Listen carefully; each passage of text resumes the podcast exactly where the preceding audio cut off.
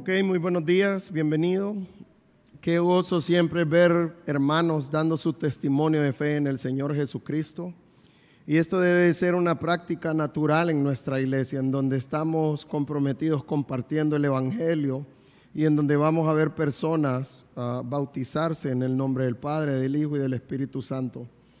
Así que quiero animarles a que podamos seguir siendo una iglesia que anuncie el Evangelio y que podamos seguir viendo en ciertos meses siempre un grupo de hermanos bautizándose.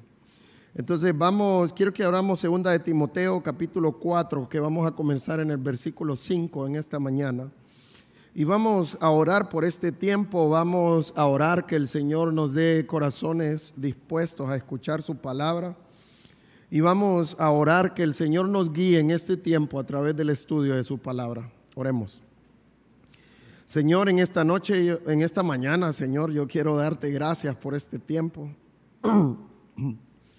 Yo quiero darte gracias, Señor, por nuestras vidas. Gracias por cada persona que está reunida en esta mañana. Gracias por cada persona que esté en su casa viéndonos también, Señor, en esta mañana. Yo quiero pedirte por este tiempo, Señor, que tú nos permitas abrir tu palabra con fidelidad, Señor, que tú nos permitas enseñar tu palabra fielmente, Señor conforme a tu voluntad, Señor. Y quiero pedirte por nuestros corazones que tú nos des corazones humildes, corazones dispuestos a aprender de tu palabra, Señor. Y que tú nos muestres la manera como tú quieres que vivamos, Señor. Glorifícate en nuestras vidas, Señor, a través de este tiempo. Y que realmente tú nos permitas entender tu palabra y ver cómo tú quieres que vivamos en este tiempo, Señor. Todo esto te lo pedimos en tu bendito y santo nombre. Amén y amén. Hace dos semanas empezamos el capítulo 4 de Segunda de Timoteo y estábamos viendo cuál es el ministerio del siervo de Dios. Y mirábamos que, que e, esto es algo para todos, que todos podemos sacar principios y podemos aprender. Porque la Biblia dice que antes de conocer a Cristo éramos esclavos del pecado. Y cuando nosotros conocemos a Cristo, Él se convierte en nuestro Señor, Dios y Salvador y que cambiamos de amo. A veces pensamos que ya me quité el pecado, ahora puedo vivir como yo quiera. No, nosotros necesitamos entender que somos siervos de Cristo, que Él es nuestro dueño y que nosotros necesitamos vivir de la manera como Él quiere. Y Romanos 6:22 dice que nos liberó del pecado y que nos hizo siervos de Dios. Y como siervos de Dios tenemos un ministerio, tenemos una manera de ministrarle a Él. Esta es la idea de ministrar, servirle a Él y estábamos aprendiendo cuál es el ministerio del siervo de Dios. La semana pasada aprendíamos que era un encargo que Dios nos había dejado y que lo hacíamos delante de Dios y delante de su Hijo Jesucristo, que no era delante de los hombres, sino delante del Señor. Y aprendíamos que habían dos actividades en este ministerio la semana pasada. Una era enseñar la palabra de Dios y la otra era cuidar la iglesia, que es la idea de, redarguir, que era la idea de convencer de pecado a las personas o convencer que, entendíamos mal la Biblia. Eh, también hablábamos que teníamos que exhortar, animar a las personas y reprender cuando era necesario. Cuando un hermano necesita reprensión, es importante reprenderlo, es importante corregirlo de esta manera mostramos el amor nosotros como iglesia, si lo hacemos como Dios quiere realmente.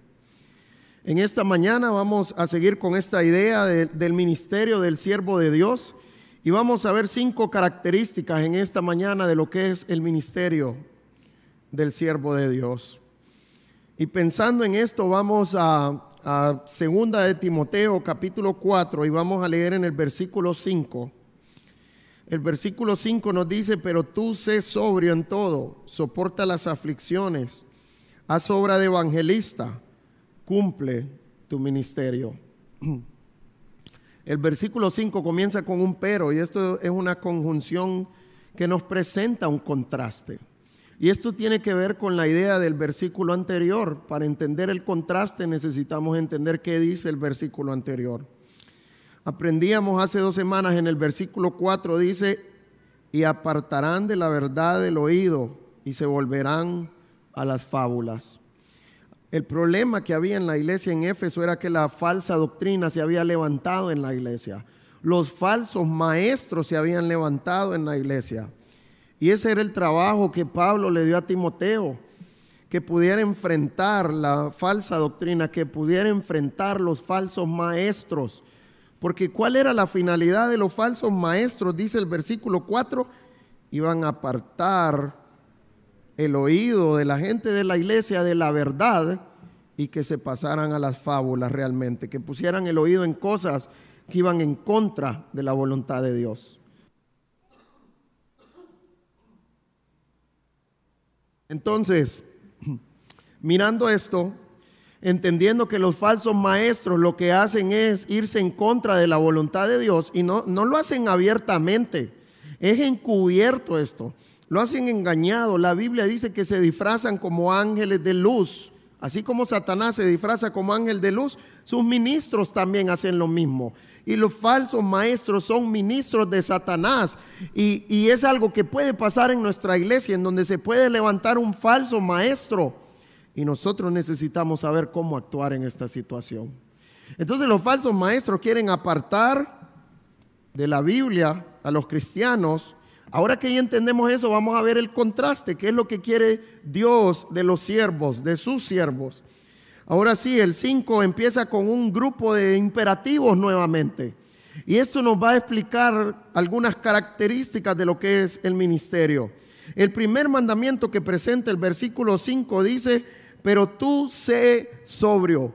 Sobrio, literalmente su palabra es sin vino, sin alcohol la idea tiene que ver con estar en sus cabales, en sus cinco sentidos. Yo les hago una pregunta. ¿Qué hace una persona que está borracha? La persona que está borracha no puede controlarse, es imprudente y no sabe comportarse. Eso es lo que hacen los borrachos. Y esta es la idea de sobrio. Sobrio, ahora, ¿cómo lo usa en la palabra de Dios? Cada vez que se habla de sobrio en este, contexto no tiene que ver con sin vino, sino que tiene que ver con algo espiritual, que nosotros podamos estar en nuestros cabales, que podamos discernir la palabra de Dios como el Señor quiere. ¿Por qué? Porque estoy controlado por el Espíritu Santo. Entonces, ¿cuál es la idea de sobrio? Nos presenta la primera característica, de que es discernir la palabra de Dios.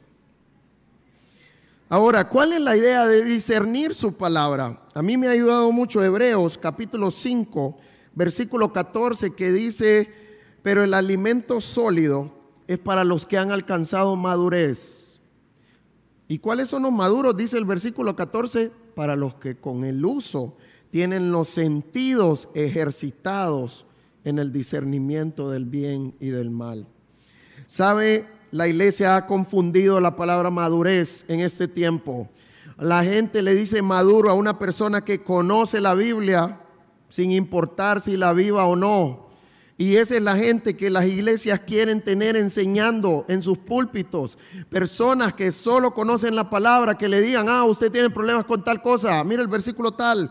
Usted tiene problemas con tal cosa, mire el versículo tal. Y sabe, nosotros en este tiempo usamos los versículos como, como pastillas de medicina. Y, y, eso no es lo que el Señor quiere. Uno le dice, su problema es tal, Filipenses 4:13. Su problema es tal, Romanos 5:12. Pero la Biblia no son pastillas en donde solo me la meto y punto. No, yo necesito discernir la palabra de Dios. ¿Y cuál es la idea de, discernir? Dice que tiene los sentidos ejercitados en el discernimiento de qué? del bien y del mal. Discernir tiene que ver con saber reconocer qué es lo bueno y saber reconocer qué es lo malo. Ahora, ¿qué es lo que nos muestra qué es lo bueno y qué es lo malo? Yo como pastor, no. Es la palabra de Dios la que nos muestra qué es lo bueno y qué es lo malo. Esto es lo que nos muestra. Ahora, algo bien importante también dice que tiene los sentidos ejercitados.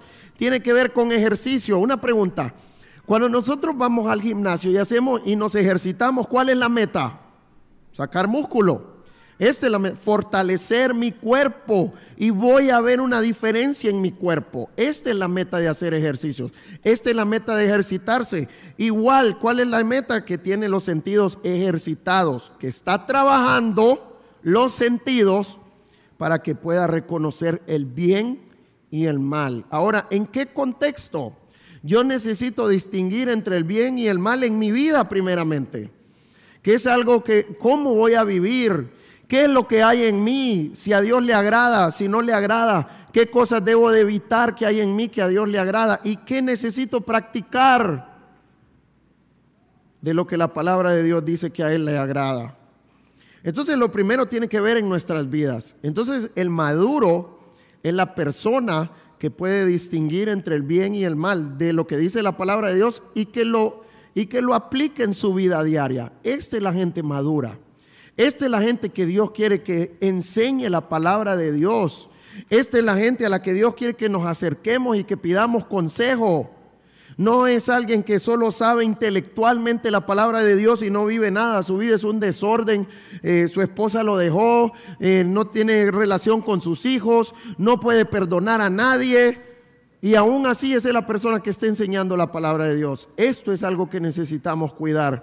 Nosotros como siervos, Dios quiere que podamos distinguir entre el bien y el mal. En mi vida primeramente y segundo en la enseñanza que yo doy a otros. Dios nos ha hecho sus siervos para enseñar la palabra de Dios a otros, para animar a otros a vivir conforme a la palabra de Dios. Y yo necesito hacer eso en la enseñanza cuando yo estoy trabajando con otra persona. A veces la enseñanza no tiene que ser un estudio formal. En mi relación con otra persona, cuando estamos jugando, cuando estamos bebiendo un café, cuando estamos comiendo juntos, Ahí yo puedo enseñar la palabra de Dios también a otros, mostrándoles, exhortándoles, animándoles a vivir conforme a su palabra. Y lo tercero es en las situaciones del día al día. Esto tiene que ver con, con consejería y exhortación en donde yo puedo aconsejar a otros conforme a la palabra. Y no solo es agarrar un versículo, muchas veces yo necesito escuchar a la persona todo el problema que él tiene y poder discernir a la luz de toda la palabra de Dios, no un solo versículo.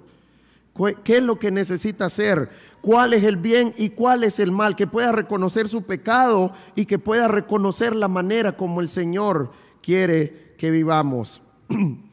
La, otra idea de sobrio tiene que ver con alguien vigilante y cuidadoso, alguien que está alerta. Entonces, ¿cuál es la idea?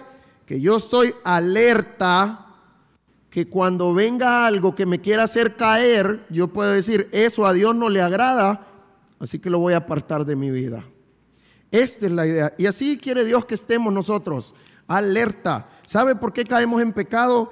Porque no estamos alerta, porque nos dormimos no somos sobrios. Y esta es la idea de sobrio, poder distinguir entre el bien y el mal tanto en mi vida y en el ministerio que yo estoy ejerciendo para ayudarle a otras personas a crecer también.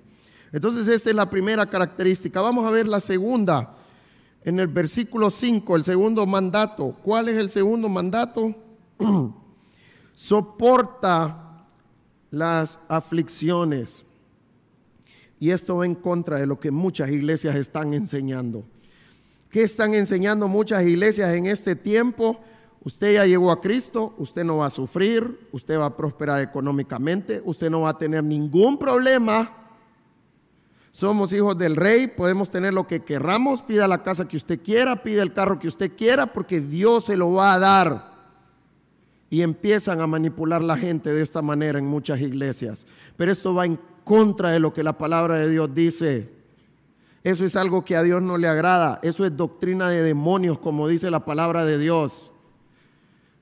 Pablo muestra claramente aquí en donde le está diciendo a Timoteo, sufre penalidades, soporta las aflicciones, perdón, y es como la tercera vez que lo dice en esta carta ya.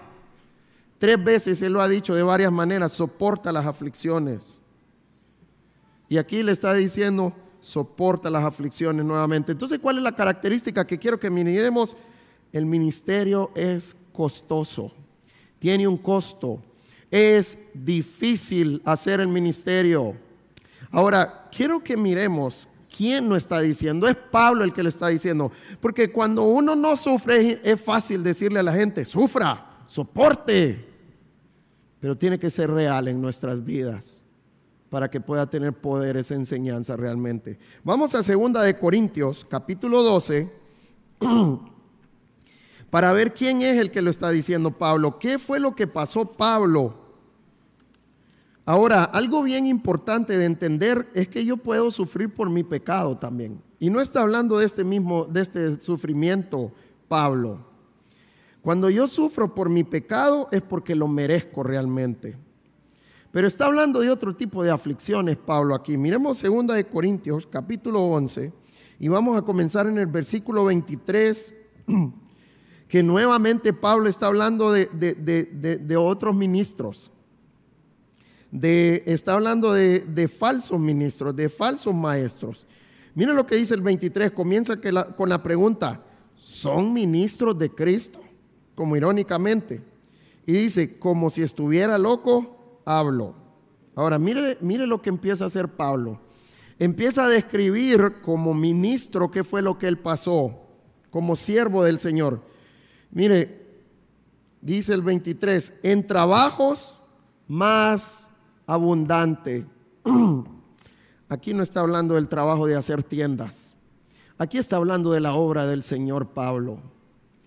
Y nosotros podemos ver porque Dios dejó plasmado en su palabra todo lo que Pablo hizo por el ministerio, todo lo que Pablo hizo por el Señor, cuántas ciudades visitó, cuántas iglesias comenzó, cuánto cuidó cada iglesia que él comenzó, cuántas cuántas personas él entrenó para hacer el ministerio. Él llenó con el Evangelio todo lo que se conocía como tierra en ese tiempo y nosotros podemos verlo plasmado en su palabra. Esto es lo que está hablando. Ahora, después de decir, ya entendiendo que es por el ministerio, es por el evangelio. Ahora mire lo que dice, en azotes sin número, ya se puso color de hormiga la cosa, ¿verdad? ¿Quién quiere azotes? Yo no quiero. Y se lo pido al Señor que no me lo dé. Solo Él sabe si no me lo va a dar. En cárceles más Acuérdense que segunda de Timoteo fue escrita en la cárcel, que ya estaba listo para, estar, para, para que lo condenaran a muerte. En peligro de muerte muchas veces. De los judíos, cinco veces he recibido 40 azotes menos uno. Tres veces he sido azotado con varas, una vez apedreado, tres veces he padecido naufragio. Una noche y un día he estado como náufrago en alta mar en caminos muchas veces, en peligros de ríos. Mire, peligros de ladrones, peligros de los de mi nación, peligros de los gentiles, peligros en la ciudad, peligros en el desierto, peligros en el mar, peligros entre falsos hermanos, en trabajo y fatiga, en muchos desvelos, en hambre y sed, en muchos ayunos, en frío y en desnudez. Todo esto Pablo lo sufrió por compartir el Evangelio, por hacer el ministerio. Y cuando yo leo esa lista me da vergüenza, porque yo digo, no he sufrido nada por el Evangelio como ese hombre. Ahora, quiero que miremos qué tipo de, de, costo lleva el Evangelio. ¿Cuáles son los sufrimientos que habla Pablo? Primero habla de oposición. Oposición tiene que ver con impedimento u obstáculo. Y él habla en esos versículos, dice, peligros de mi nación, de los mismos judíos, que era el pueblo escogido por Dios, que era el pueblo que tenía que seguir a Dios, y lo negaron a Cristo. Y este pueblo estaba ardido porque muchas personas dejaban de judaizar por, por convertirse a Cristo. Y muchos de ellos empezaron a transformar sus vidas. Y por eso miraron a Pablo como un enemigo. Miraban a Pablo como una amenaza. Y por eso querían matarlos. Querían deshacerse de Pablo. Los mismos judíos, los sacerdotes que habían matado a Cristo. Si mataron a Cristo, ¿cómo no iban a matar a sus siervos también? Entonces vemos oposición. Habla peligro de los gentiles también cuánto los gentiles desprecian la palabra de Dios, desprecian el Evangelio porque sirven a otros dioses. Todo esto es oposición que es impedimento u obstáculo para compartir el Evangelio. Y todo eso va a venir si somos siervos de Cristo para nosotros también. Aflicción tiene que ver con sufrimiento físico. Vemos cómo lo agarraron con azotes, cómo lo agarraron a pedradas a él. En una ciudad lo lincharon y lo tiraron pensando que estaba muerto fuera de la ciudad y él se levantó y se volvió a meter a la misma ciudad. ¿Por qué Pablo hacía esto? Porque estaba convencido que Dios lo había enviado a esos lugares a compartir el Evangelio, sin importar el precio que esto llevara. Pregunta, ¿nosotros vemos miedo en Pablo? No tiene ningún miedo. Yo quiero animarles en esta parte. Servir al Señor tiene un costo muy alto en donde vamos a sufrir de muchas maneras. Van a oponerse en contra de, no es de nosotros, del Evangelio. No seamos como el profeta cuando le dijo, Señor, me negaron a mí. ¿Y qué le dijo Dios? No te negaron a ti. Es a mí que me están negando porque están pidiendo rey, porque yo era su rey antes. Y nosotros lo hacemos personal muchas veces. En donde tenemos pena, en donde tenemos miedo que nos pase algo a nosotros. Nosotros servimos a Cristo, al Rey de Reyes y Señor de Señores. No es a nosotros que nos van a, a negar, es a Cristo mismo. Y eso es lo que necesitamos aprender y entender nosotros. Que servimos a Cristo y es a Cristo al que van a negar y que estoy dispuesto a sufrir por eso, sin miedo, porque es el, el, que me ha dado la vida, es el que va a cuidar mi vida también. Y aunque yo muera, Cristo va a levantar mi cuerpo de esa tumba con un cuerpo glorificado. Y por eso no debemos de tener miedo. Y Pablo decía que no tenía miedo. Y yo quiero animarle en esta parte, porque esto no es psicológico tampoco, no es que no tengo miedo, no tengo miedo. Era lo mismo que Pablo le decía a Timoteo, eh, sé valiente. Ahora, ¿cómo le enseñó a ser valiente a Timoteo? Él dice en 2 de Timoteo capítulo 2, esfuérzate en la gracia que es en Cristo Jesús. La gracia de Dios es la que va a quitar el miedo, porque sabemos que Cristo va a hacer lo que Él quiera con mi vida. Pablo, vamos a ver más adelante que Pablo sabía que ya iba a morir y él no tenía ningún miedo. Por eso él decía en Filipenses 1:21, para mí el vivir es Cristo y el morir es ganancia. Y nosotros necesitamos tener esta convicción que el vivir es Cristo y el morir es ganancia, que aunque me muera, voy a estar con el Señor por la eternidad y voy a estar mejor porque voy a apartarme de este cuerpo de pecado. Y por eso necesito la gracia de Dios para estar convencido de esto. Ahora, ¿vamos a tener miedo? Sí, vamos a tener miedo. La Biblia dice que Timoteo tuvo miedo.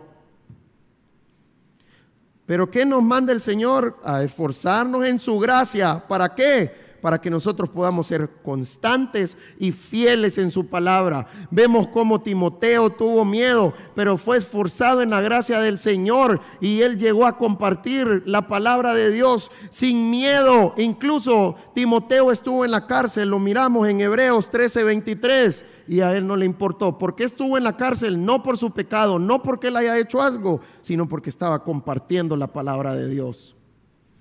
Y este es el anhelo de Dios para cada uno de nosotros. Que sin importar el costo, yo voy a compartir a Cristo, voy a compartir su palabra, porque eso es a lo que me ha mandado Él. Y sé que aunque me muera, eso va a ser ganancia para mí, porque voy a estar con mi Señor. Y Dios un día va a levantar nuestro cuerpo para transformarlo en gloria para toda la eternidad. Esto es un cuerpo transitorio el problema es que nosotros nos aferramos a esto. Cuando alguien nos dice, usted tiene un cáncer terminal, se acabó todo. Me pongo a llorar. Y aquí es donde yo necesito crecer en el Señor para tener esta convicción realmente y entender que el ministerio va a traer un costo grande y difícil también. Vamos a ver la siguiente. Dice en el versículo 5 nuevamente en 2 de Timoteo capítulo 4 Dice, haz obra de evangelista.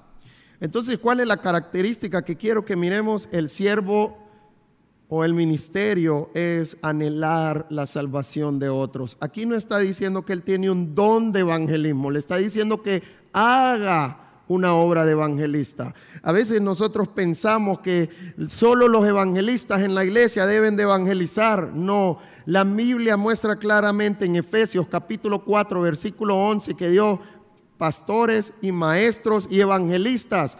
¿Para qué? Ellos deben de hacer el ministerio como todos, pero su responsabilidad es entrenar a los hermanos para que todos hagamos el ministerio. Todos debemos de estar listos para compartir el Evangelio. Esta es la idea de, de, ser la obra de evangelista. Mateo 28, 19 no solo es para evangelistas, es para toda la iglesia, por tanto, id y haced discípulos de todas las naciones. Eso es anhelar la salvación de otras personas. La Biblia dice que Jesús decía que Él vino a buscar y a salvar lo que se había perdido. ¿Para qué dejó su iglesia entonces en esta tierra? Para buscar y salvar lo que se había perdido también. Dios no quiere que estemos en estas cuatro paredes encerrados. Dios quiere que salgamos a buscar las personas perdidas. Ellas no van a venir aquí, necesitamos salir a buscarlas. Y esta es la idea de, anhelar la salvación de otras personas. ¿Cuántas personas hay en la calle en San Pedro Sula que no conocen a Cristo? Tenemos arduo trabajo, sí o no. Así que necesitamos animarnos a hacer obra de evangelista. ¿Cuál es la idea con esto? Primeramente, necesitamos orar por las personas que no conocen a Cristo. La Biblia dice en Romanos capítulo 3, todos se desviaron, a una se hicieron inútiles. No hay quien busque a Dios, no hay ni siquiera uno. Y esa era nuestra condición antes. No nos creamos que nosotros somos más buenos que los demás. No nos creamos que nosotros estábamos listos para recibir a Cristo porque yo era bueno. No, mi condición es que yo era enemigo de Dios y quería darle la espalda a Dios y no quería nada con Dios. Y porque Él obró en mi corazón y me dio el deseo de escuchar el Evangelio y me dio el deseo de recibir a Cristo como mi único Dios, Señor y Salvador. Si nosotros estamos aquí no es por nosotros mismos, es por la obra que Dios hizo en su corazón y el mío. Y por eso es que estamos aquí ahora porque conocemos a Cristo y porque queremos alabar a Cristo y porque queremos servir a Cristo y porque queremos vivir para Él. Pero ese deseo lo produce el Señor en nosotros. Por eso Él dice que Él es que produce el querer y el hacer por su buena voluntad. Así que si nosotros no oramos por los no creyentes, ellos nunca van a tener el deseo de conocer a Cristo, de escuchar el Evangelio. Necesitamos orar por ellos. Nosotros no, no, es, no es por obligación, no es obligado que tenemos que ponerlos contra la pared para que escuchen el Evangelio. No es manipulado que tenemos que sentarlos para que escuchen el Evangelio. Nosotros necesitamos orar para que Dios ponga el deseo en esa persona de escuchar su palabra. Y cuando Dios abra puerta, ¿qué necesito hacer? Voy a llamar a Sergio para que lo haga. No, necesito compartir el Evangelio. ¿Cuál es la idea con esto? Necesitamos ser entrenados en esto. Y yo quiero contarle algo de mi vida en esta parte. Cuando yo conocí a Cristo, Dania me regaló una Biblia, éramos novios en ese tiempo. Y, cuando yo agarré esa Biblia y empecé a estudiar la palabra de Dios, yo agarré esa Biblia y empecé a anotar todo lo que estaba aprendiendo. Empecé a anotar los versículos. Y cuando yo conocí a Cristo, inmediatamente Dios puso un deseo en mí de compartir el Evangelio con otras personas. Y yo le decía al pastor, pastor, enséñeme, ¿qué es lo que hace usted con eso? Le digo yo. Y es lo que me dijo, venga, vamos juntos a compartir el Evangelio. Y lo acompañé infinidad de veces. Perdí, el, perdí la cuenta de cuántas veces lo acompañé. Y cada vez que iba con él, iba anotando los versículos que él decía y en qué parte lo sacaba y todo eso para ayudarme. Y por esta Biblia fue que yo empecé a compartir el Evangelio. Era mi tesoro. ¿Sabe lo que me pasó una vez? Se me olvidó el tesoro en la casa. Y Dios abrió puertas para que compartiera el Evangelio y me sentí tan avergonzado que no pude compartir el Evangelio. El que estaba entrenado era la Biblia, no yo. Eh, la Biblia era la que tenía el entrenamiento, no yo. Necesitamos entrenarnos y prepararnos para poder compartir el Evangelio fielmente. ¿Y sabe lo que yo decidí ese día? Me comprometí a empezar a memorizar versículos, a empezar a memorizar las citas, porque si alguien me preguntaba, ahí en la Biblia dice tal cosa, eso no es palabra de Dios. Necesitamos abrir su palabra y que Él lea la palabra, porque es la palabra de Dios la que nos convence de pecado a través de su Espíritu Santo. Dice que Él nos convence de justicia y de juicio. Esto es lo que hace la palabra de Dios. Si yo no abro la palabra de Dios a las personas, las personas no se van a salvar. ¿Usted cree que por su testimonio la persona se va a salvar? Por mi testimonio no se va a salvar nadie. Dios puede usar mi testimonio para ayudar a otros a tener el deseo de abrir la palabra de Dios. Pero si usted no abre la Biblia, la persona no se va a salvar nunca, porque es la palabra de Dios la que da la vida eterna realmente. Dios usa su palabra y el, Espíritu Santo la usa para dar salvación a otras personas. Entonces lo que empecé a hacer es que empecé a memorizar versículos. Y cuando alguien me preguntaba y yo no sabía algo, yo le decía, bueno, no sé, pero déjeme estudiar. Y empezaba a estudiar hasta que le tenía una respuesta a esa persona. Y así fui aprendiendo y fui memorizando. ¿Saben? Ahora tenemos una facilidad. ¿Qué tenemos ahora? Eh, quiero un eh, versículo que diga tal cosa, Google. Pero eso es trampa también. Dios quiere que seamos entrenados, porque si no tenemos el Google, se nos fue. Es como mi Biblia. Así que yo quiero animarles a poder ser entrenados en esta parte y que cada uno de nosotros estemos listos para compartir el Evangelio cuando el Señor abra puerta y que podamos compartir el Evangelio realmente. Así que ánimo en esta parte. Si usted quiere entrenarse, puede acercarse a uno de nosotros para que pueda ir aprendiendo también a compartir el Evangelio, poder ser alguien entrenado. ¿Cómo Pablo entrenó a Timoteo? Ahí lo anduvo como sombra, comenzando las iglesias, que él mirara cómo se compartía el Evangelio, que mirara cómo se discipulaba, que mirara cómo se aconsejaba. Pablo llegó al punto hasta de decirles envío a Timoteo, porque estando en Timoteo es como que esté yo. A ese punto de confianza llegó con Pablo, a ese punto llegó el entrenamiento con Timoteo. Es más, ¿qué es lo que estamos estudiando? Cuando, cuando Pablo escribió esta carta a Timoteo, Pablo estaba en Éfeso y ahí habían ancianos. En Hechos 20 miramos cómo Pablo se despide de los ancianos de Éfeso pero a pesar de eso, de que habían ancianos, se empezaron a levantar los falsos maestros, que por eso Pablo mandó a Timoteo, Timoteo, anda encárgate de la iglesia y trabaja con esto. Y por eso mandó la carta. Tenés que trabajar con esto y esto y esto. Y le dio, eh, y le dio instrucciones de cómo hacer el ministerio y de cómo trabajar con los problemas que tenía esta iglesia. Y por eso estaba en esta iglesia Timoteo, porque Pablo lo envió. Así que necesitamos ser entrenados y yo les animo a poder anhelar la salvación de otros. Y yo quiero dejarles con un reto en esta mañana. A todos se los he dicho en todas las reuniones. Quiero que hagamos un compromiso hoy en esta mañana, que cada uno de nosotros se comprometa a orar por una persona por lo menos, que Dios me permita compartir el Evangelio con esta persona y que esta persona pueda conocer a Cristo y pueda empezar a disipularse aquí en la iglesia y que pueda empezar a congregarse con nosotros y que pueda servir al Señor con nosotros cuando esté listo también. ¿Se imaginan si cada uno de nosotros traemos una persona, qué pasaría en nuestra iglesia? Habría crecimiento. Y si no nos ajusta el salón, no importa, pues nos vamos al parqueo a alabar al Señor. Eso no es ningún problema.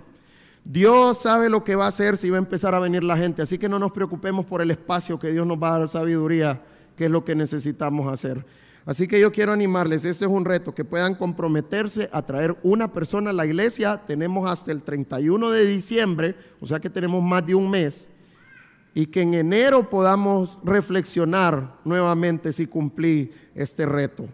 Entonces, vamos a la siguiente. Dice 2 de Timoteo 4:5, el siguiente mandato, el último, cumple tu ministerio. Entonces, la siguiente característica es cuidar el ministerio. Ese cumple, la idea de esta palabra lo que quiere decir es que estemos totalmente seguros o que estemos totalmente convencidos de que estamos realizando el ministerio como el Señor quiere. No es como el pastor quiere, no es como el liderazgo quiere. ¿De dónde sacamos los parámetros para servir nosotros al Señor? De su palabra. Si lo que nosotros hacemos como iglesia no viene de su palabra, estamos fritos, como dice el dicho. Entonces, ¿cuál es la idea? Cumplir el ministerio del modo apropiado, con las condiciones que nuestro Señor Jesucristo dejó, que están plasmadas aquí en su palabra.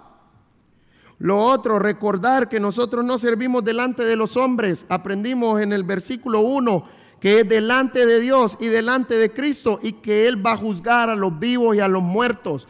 Él es el que nos va a juzgar a nosotros, como hicimos el ministerio. Así que yo quiero animarle a buscar las condiciones que Dios nos dejó para hacer el ministerio. ¿Cuál es el modo apropiado de hacer el ministerio? Y segundo, con la actitud precisa, necesaria. Aprendíamos la semana pasada que debemos de hacer todo con gozo. Si yo estoy sirviendo al Señor y no tengo gozo, a Dios le agrada ese servicio que yo estoy haciendo, no le agrada. Y esto nos anima o nos llama a cuidar nuestro corazón. Pregunta, ¿qué tan fácil es perder el gozo? ¿Me puedo pelear con mi esposa? ¿Me puedo pelear con, mi con ustedes, con su esposo? ¿Puedo, tener problemas con mis hijos? ¿Puedo tener problemas con el vecino que me está molestando? ¿Puedo tener problemas con mi jefe? ¿Puedo tener problemas con mis empleados? ¿Puedo tener problemas con mis compañeros de trabajo? ¿Puedo tener problemas con un vigilante en un restaurante? ¿O con el vigilante de la iglesia también? ¿O con el que esté en el parqueo de la iglesia también? Que me desespera cuando me da órdenes ese, decimos. O puedo ponerme mal con un hermano de la iglesia también. Pero ¿qué nos manda el Señor? De toda cosa guardada, guarda tu corazón porque de él mana la vida. Así que yo quiero animarles, cuidémonos. Pregunta, si yo estoy mal, ¿los culpables es lo que está a mi alrededor o quién es el culpable? Yo soy el culpable porque yo no estoy cuidando mi corazón realmente. Si alguien me ofende, yo necesito perdonarlo necesito servir delante del Señor.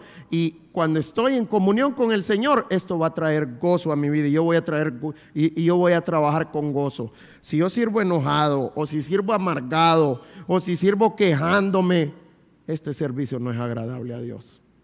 Así que yo quiero animarle a servir al Señor con la actitud precisa, con la actitud necesaria para servir al Señor. ¿Cómo adquirimos esto? Todo es por la gracia de Dios. No hay otra manera. Porque los problemas están a la orden del día, sí o no. Rapidito. Pero no le echemos la culpa a la gente, no le echemos la culpa a las circunstancias. Incluso muchos le echan la culpa a Dios también. Tengamos cuidado de no caer en ese error y que podamos cuidar nuestro corazón, que el problema no es afuera, el problema es que está, está aquí adentro. Y no tenemos ninguna excusa para estar desanimados. Puede faltar lo que sea, pero si tengo la palabra de Dios y tengo a Cristo, tengo el Espíritu Santo, no necesito nada más. Así que ánimo a poder hacer el ministerio como el Señor quiere y que estemos totalmente seguros, que estemos convencidos que estamos haciendo el ministerio como Dios quiere. Vamos al siguiente, la siguiente característica. Dice el versículo 6 y la última para esta mañana porque yo ya estoy para ser sacrificado y el tiempo de mi partida está cercano. He peleado la buena batalla, he acabado la carrera, he guardado la fe. Por lo demás me está guardada la corona de justicia, la cual me dará el Señor juez justo en aquel día, y no solo a mí, sino también a todos los que aman su venida. Mire cómo comienza el versículo 6, porque yo ya estoy para ser sacrificado y el tiempo de mi partida está cercano. Pablo ya sabía que lo iban a condenar a muerte y que él iba a morir. Ahora, yo le quiero hacer una pregunta. ¿Pablo era indispensable para la obra de Dios? ¿Qué piensan? Solo quiero que piense. Pablo murió hace miles de años. ¿Y la obra del Señor paró? No paró. Nosotros somos una prueba de esto porque estamos aquí sirviendo al Señor, alabando al Señor y viviendo para Él. Entonces, ¿qué es lo que nos muestra esto? Que esto es una carrera de relevos. Pablo estaba preparando a Timoteo porque Pablo corrió su carrera en el Señor, sirviendo al Señor. Pero su tramo de correr ya estaba terminando. ¿Y qué tenía que hacer Pablo? Tenía que entregarle la estafeta a Timoteo. Cada uno es responsable de correr su tramo. Pero es importante entender que nosotros, una pregunta, en una carrera de relevos, son uno equipo los cuatro, ¿va? ¿corren en contra de ellos o corren juntos? Si ganan, ganan todos. Si pierden, pierden todos. Y eso es lo que somos nosotros, un equipo. Por eso Dios hizo la iglesia local, para que podamos ser un equipo para que podamos entender que debemos de trabajar juntos. Y si cada uno hace bien su ministerio, ¿qué es lo que va a pasar? Dios va a trabajar en nuestra iglesia y va a obrar en nuestra iglesia. Así que yo quiero animarle a entender la responsabilidad que usted tiene, que tiene un tramo que correr y que debe de estar listo para entregar su estafeta a otra persona ya también. Entonces vemos que no somos indispensables, primeramente. Segundo, Pablo era el que hacía la obra, no, él solo era un instrumento en las manos de Dios. Y eso es lo que somos nosotros también. Somos instrumentos en las manos de Dios. Ahora, algo bien importante. Cuando un doctor va a operar, puede operar en un quirófano eh, infectado. Doctor, aquí tenemos un cirujano. No podemos operar. Puede operar con implementos que no están desinfectados no opera. ¿Por qué? Porque sabe que eso es algo debido a muerte, que puede agarrar una infección y que puede morirse la persona. Igual, ¿cómo deben de ser los instrumentos en las manos del Señor también? Deben de ser limpios, justos. Porque aunque Él hace la obra, Él quiere usar instrumentos limpios. Y yo quiero animarle que podamos ser instrumentos limpios en las manos del Señor y entender que no es nuestra obra, no soy yo quien, quien hace la obra en el corazón, es Cristo. Yo tengo que hacer mi parte, pero la otra parte la hace Cristo. Así que simplemente tengo que entender mi parte y hacerla como el Señor quiere, limpio delante de Él. Así que procuremos ser instrumentos limpios en sus manos. Y esto nos lleva también que la obra es de Dios, no es nuestra. A veces nosotros nos preocupamos pero la obra es del Señor. Nosotros tenemos que descansar en el Señor porque Él sabe lo que hace. Pregunta si llegara a faltar un pastor de nuestra iglesia, ¿la obra ya cayó? No. ¿Sabe? Don Luis, Sergio y yo estamos de paso. Un día nos vamos a ir, ya sea por dos razones, o porque vamos a comenzar una nueva iglesia, o porque el Señor nos va a llevar a su presencia como estaba llevando a Pablo. Nosotros tenemos que ver al hombre que está ahí. ¿Qué piensa? No, nosotros debemos de servir con cualquier hombre que Dios levante en esta iglesia. Porque la cabeza no soy yo, la cabeza es Cristo. Y la cabeza nunca se va a ir, siempre vamos a tener la cabeza. Así que tengamos cuidado de que yo sirvo a tal, de que yo sirvo a tal y que si se va a tal, se paró la obra en mía. No, necesitamos seguir sirviendo al Señor. Así que entendamos que, que, la cabeza es Cristo, que la obra es de Dios. Y sabe, Él va a cumplir su plan en cada uno de nosotros. Desde antes que Él nos creara, Él ya hizo un plan en nuestras vidas. Sabe, ya estableció cuando Katia nació, ya estableció cuando Katia iba a conocer a Cristo y todo su servicio en Él, pero también Él sabe cuando Katia se va a morir, sí o no. Somos nosotros los que no sabemos, pero Él sí sabe. ¿Y su plan es perfecto, sí o no? ¿Y por qué debemos de tenerle miedo a la muerte entonces? Porque nos dicen, usted tiene un cáncer terminal, mm, empieza la lloreta. Que ya no quiero nada. ¿Y qué voy a hacer? Nosotros debemos de vivir cada día como que si fuera el último día que vamos a estar aquí por eso, delante del Señor. Porque Dios sabe cuándo nos vamos a ir. Pregunta, ¿Dios va a levantar nuestro cuerpo después de que muramos y va a levantarlo en un cuerpo glorificado para la eternidad. Entonces, ¿por qué debemos de tenerle miedo a la muerte los creyentes? Por eso Pablo decía, porque para mí el vivir es Cristo y el morir es ganancia. Porque él sabía que cuando él se muriera iba a dejar ese cuerpo de pecado ahí y él sabía que Dios lo iba a levantar en un cuerpo glorificado, en donde no iba a haber pecado, en donde ya no iba a pecar. Debemos de anhelar ese tiempo nosotros, sí o no como hijos de Dios, necesitamos anhelar eso. Y lo muestra Pablo en lo que dice también. Vamos a ver qué más nos dice este pasaje. Ya miramos que cómo somos, eh, Él va a cumplir su plan en cada uno de nosotros. Cuándo nacemos y cuándo morimos. Y Él sabe cómo nos va a usar. Ahora, también esto nos dice, porque yo ya estoy para ser sacrificado y el tiempo de mi partida está cerca. Esta parte donde dice que ya estoy para ser sacrificado, la idea, la palabra que usa es una ofrenda de libación. ¿Cuál es una ofrenda de libación o un sacrificio de libación? Sino, quiero animarles a anotarse, a anotar números, capítulo 15, si quieren leerlo en la casa. Y lo que muestra ahí que una ofrenda de libación es, yo traigo el animal muerto, se lo ofrendo al Señor, se lo presento al Señor, pero también yo tengo que rociar aceite en ese animal. Y van a ver que los versículos que habla de rociar aceite dice que es olor grato para Dios. Entonces, ¿cuál es la idea? ¿Qué es lo que Pablo nos está mostrando? Que nosotros debemos de hacer una ofrenda de olor grato a Jehová.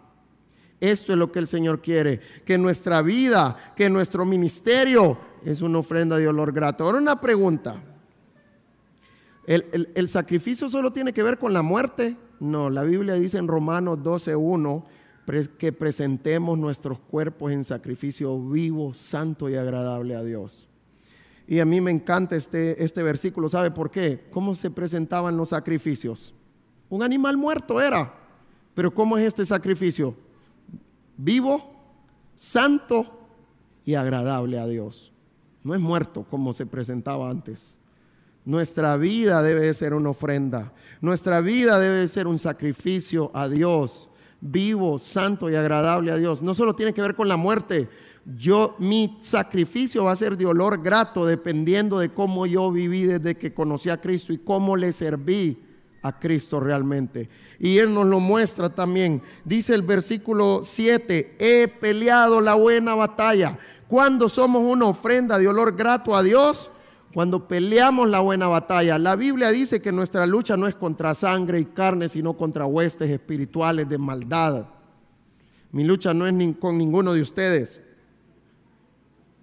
es con Satanás, es con sus siervos, es con el pecado que está mi lucha, es con el mundo que está mi lucha. Ahora, ¿qué aprendíamos? Que cuando un soldado va a la guerra, ¿qué necesita hacer? Uno, entrenamiento. Dos, vestimenta. Y tres, trabajar en equipo cuando van a la guerra. Esto es lo que nosotros necesitamos hacer. Necesitamos entrenamiento. Por eso la Biblia dice que nos pongamos toda la armadura de Dios porque esta es la que nos va a nos va a llevar a pelear la buena batalla. ¿Y cuál es la idea con esto? De mantenernos firmes. Yo tengo que entender que cada día salgo a la batalla. ¿Sabe cuál es el problema? Que nosotros salimos desnudos, sin entrenamientos a la batalla. ¿Qué es lo que va a pasar si yo salgo desnudo y sin entrenamiento a la batalla? Voy a morir. Y por eso es en equipo, como iglesia también, animándonos unos a otros.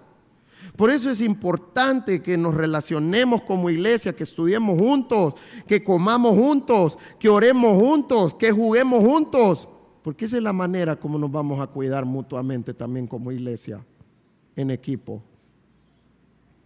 La Biblia dice que Satanás anda como león rugiente buscando a quien devorar. Y a mí me encantan las ilustraciones que Dios pone porque da tanta riqueza. Pregunta, ¿cómo es un león cuando caza? El león puede pasar horas mirando su presa, buscando el tiempo correcto para agarrarla. Y, el león es uno de los animales que pocas veces se le va a su presa. Así compara Satanás. Y por eso nosotros necesitamos estar firmes para que Satanás huya de nosotros, que diga, no, con este no puedo, así que me voy como yo con Cristo. Eso es lo que el Señor quiere, que nos mantengamos firmes. ¿En qué? En la gracia que es en Cristo Jesús. La gracia es el poder que Dios me da para vivir en obediencia a su palabra y hacer las cosas como Él quiere. Por su gracia es que yo debo de librar esta batalla y que Satanás va a huir de mí, porque va a decir que no puede conmigo. Esta es la idea de mantenernos firmes en la gracia de Dios. La segunda parte tiene que ver, he acabado la carrera. Y a mí me encanta de 1 Corintios 9, 24 al 27 para que lo anoten y puedan leerlo en la casa. Pablo habla de una carrera, de que hay gente que corre por una coronita de olivo.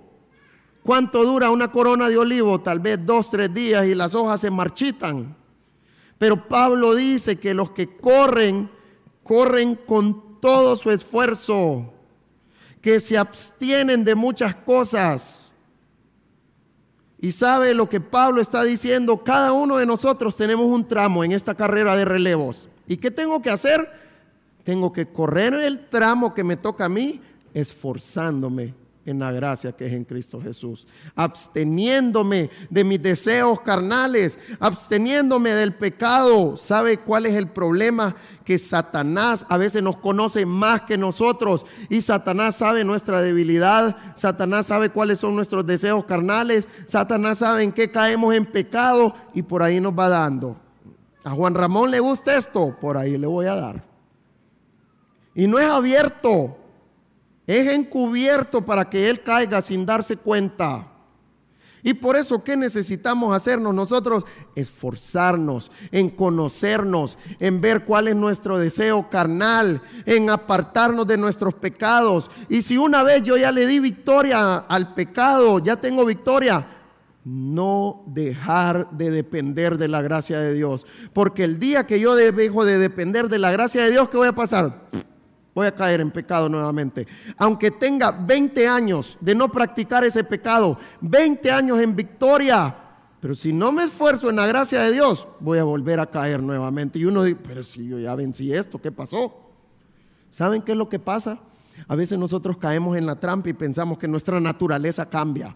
Nuestra naturaleza nunca va a cambiar. Siempre vamos a tener esa naturaleza pecaminosa, en donde está el pecado, en donde están nuestros deseos carnales. Y por eso yo necesito reconocer mis deseos carnales y renunciar a ellos cada día. Señor, yo renuncio a esto, Señor, yo renuncio a lo otro. Y ayúdame a cuidarme, a hacer un plan y entender, ok, cuando yo estoy en, en esa situación es cuando yo caigo. Entonces yo tengo que evitar esa situación. Esto es lo que el Señor anhela de cada uno de sus siervos. Y que nos cuidemos realmente. Así que ánimo a que podamos reconocer nuestra naturaleza pecaminosa, nuestros deseos carnales. Y a mí me encanta Isaías capítulo 6, cuando Isaías vio la visión de Dios. Una pregunta, cuando Isaías estuvo expuesto a la gloria de Dios, ¿qué quedó al descubierto en él? Ay de mí que soy hombre muerto, porque siendo hombre inmundo de labios, mis ojos han visto al Señor. ¿Qué quedó expuesto en Isaías? Su pecado. Cuando yo paso en la presencia del Señor, lo que va a quedar expuesto en mi vida es mi pecado. ¿Sabe? Yo puedo leer la Biblia como cualquier libro y no va a suceder absolutamente nada. Cuando yo estoy seguro que estoy pasando tiempo con el Señor, cuando leo su palabra y le pido al Señor, Señor, muéstrame mis deseos carnales, muéstrame mi pecado, Señor, ayúdame a vivir en victoria tu palabra, en, victoria sobre el pecado. Muéstrame la manera como tú quieres que vivamos. Y si estoy en la presencia del Señor, Dios va a empezar a mostrarme mi pecado y va a empezar a darme victoria. Si yo leo todos los días la Biblia y no pasa eso, ¿Qué es lo que muestra? Que no estoy pasando tiempo con el Señor entonces, que estoy leyendo intelectualmente la palabra de Dios. Así que yo quiero animarles, esforcémonos en pasar tiempo en la palabra de Dios. ¿Para qué? Para que podamos reconocer nuestros deseos carnales y podamos vencer nuestro pecado y podamos tener victoria sobre el pecado diariamente. ¿Hasta cuándo debo de esforzarme? Hasta que me muera, porque de esta carne me voy a librar hasta que yo muera. Y por eso es importante morir, por eso necesitamos morir. Por eso me encanta a mí la ilustración del alfarero. Cuando el alfarero le sale algo malo, ¿qué hace? ¿Trata de arreglarlo? No. Lo destruye y hace algo nuevo. Eso es lo que Dios va a hacer con nosotros. Somos una vasija de barro en donde estamos mal y ¿qué va a hacer? Va a destruirme para levantar mi cuerpo en un cuerpo glorificado, libre del pecado. Debemos de anhelar eso nosotros, sí o no. Y si anhelamos eso, necesitamos trabajar desde ahorita en nuestras vidas entonces. Y la última dice en ese versículo 7, he guardado la fe. ¿Cuál es la idea de he guardado la fe? Siendo fieles, siendo fieles a Dios. Cómo yo soy fiel al Señor tiene que ver con obediencia a su palabra. Entonces, hay dos cosas en la parte de ser fiel a Dios. Uno, obedeciendo su palabra y dos, proclamando su palabra. ¿Sabe? Usted puede ser, usted y yo podemos obedecer la palabra de Dios en muchas áreas, pero si no estamos compartiendo la palabra de Dios, no estamos siendo fieles. No estamos guardando la fe realmente. Así que yo quiero animarle, no solo cuide su vida, cuide también lo que usted está predicando. Cuide también lo que usted está enseñando a otros. Sabe, muchas personas dicen, yo comparto el Evangelio con, con mi manera de vivir. Sí, su manera de vivir es importante, pero para animar a las personas, para abrir la Biblia. Pero usted necesita abrir la Biblia y compartirles el Evangelio. Pregunta, ¿ustedes creen que mi testimonio salva a alguien? Mi testimonio puede ayudar para animar a escuchar la Biblia, pero mi testimonio no salva a nadie. Si yo no abro la palabra de Dios, las personas no van a ser salvas nunca. Así que yo quiero animarles que seamos obedientes a su palabra, pero que también proclamemos su palabra nosotros, como hijos de Dios que somos. Y la otra parte que tiene que ver con ofrenda de olor fragante, bueno, eh, en esto terminamos la parte de ofrenda de olor fragante. Y el último punto de que es una carrera de relevos, en el versículo 8 dice, por lo demás me está guardada la corona de justicia, la cual me dará el Señor juez justo en aquel día, y no solo a mí, sino también a todos los que aman su venida. ¿Sabe? La recompensa es segura. Dios no se queda con nada. Si usted es una ofrenda de olor grato a Dios, Él va a darle una recompensa. ¿Y cuál es esa recompensa? No es una coronita de olivo en una corona de justicia realmente. Pero ¿sabe lo que quiero que usted vea? Él me da la corona de justicia, pero ¿qué, yo, ¿qué voy a hacer con esa corona cuando esté en el cielo yo? Se la voy a presentar a Dios.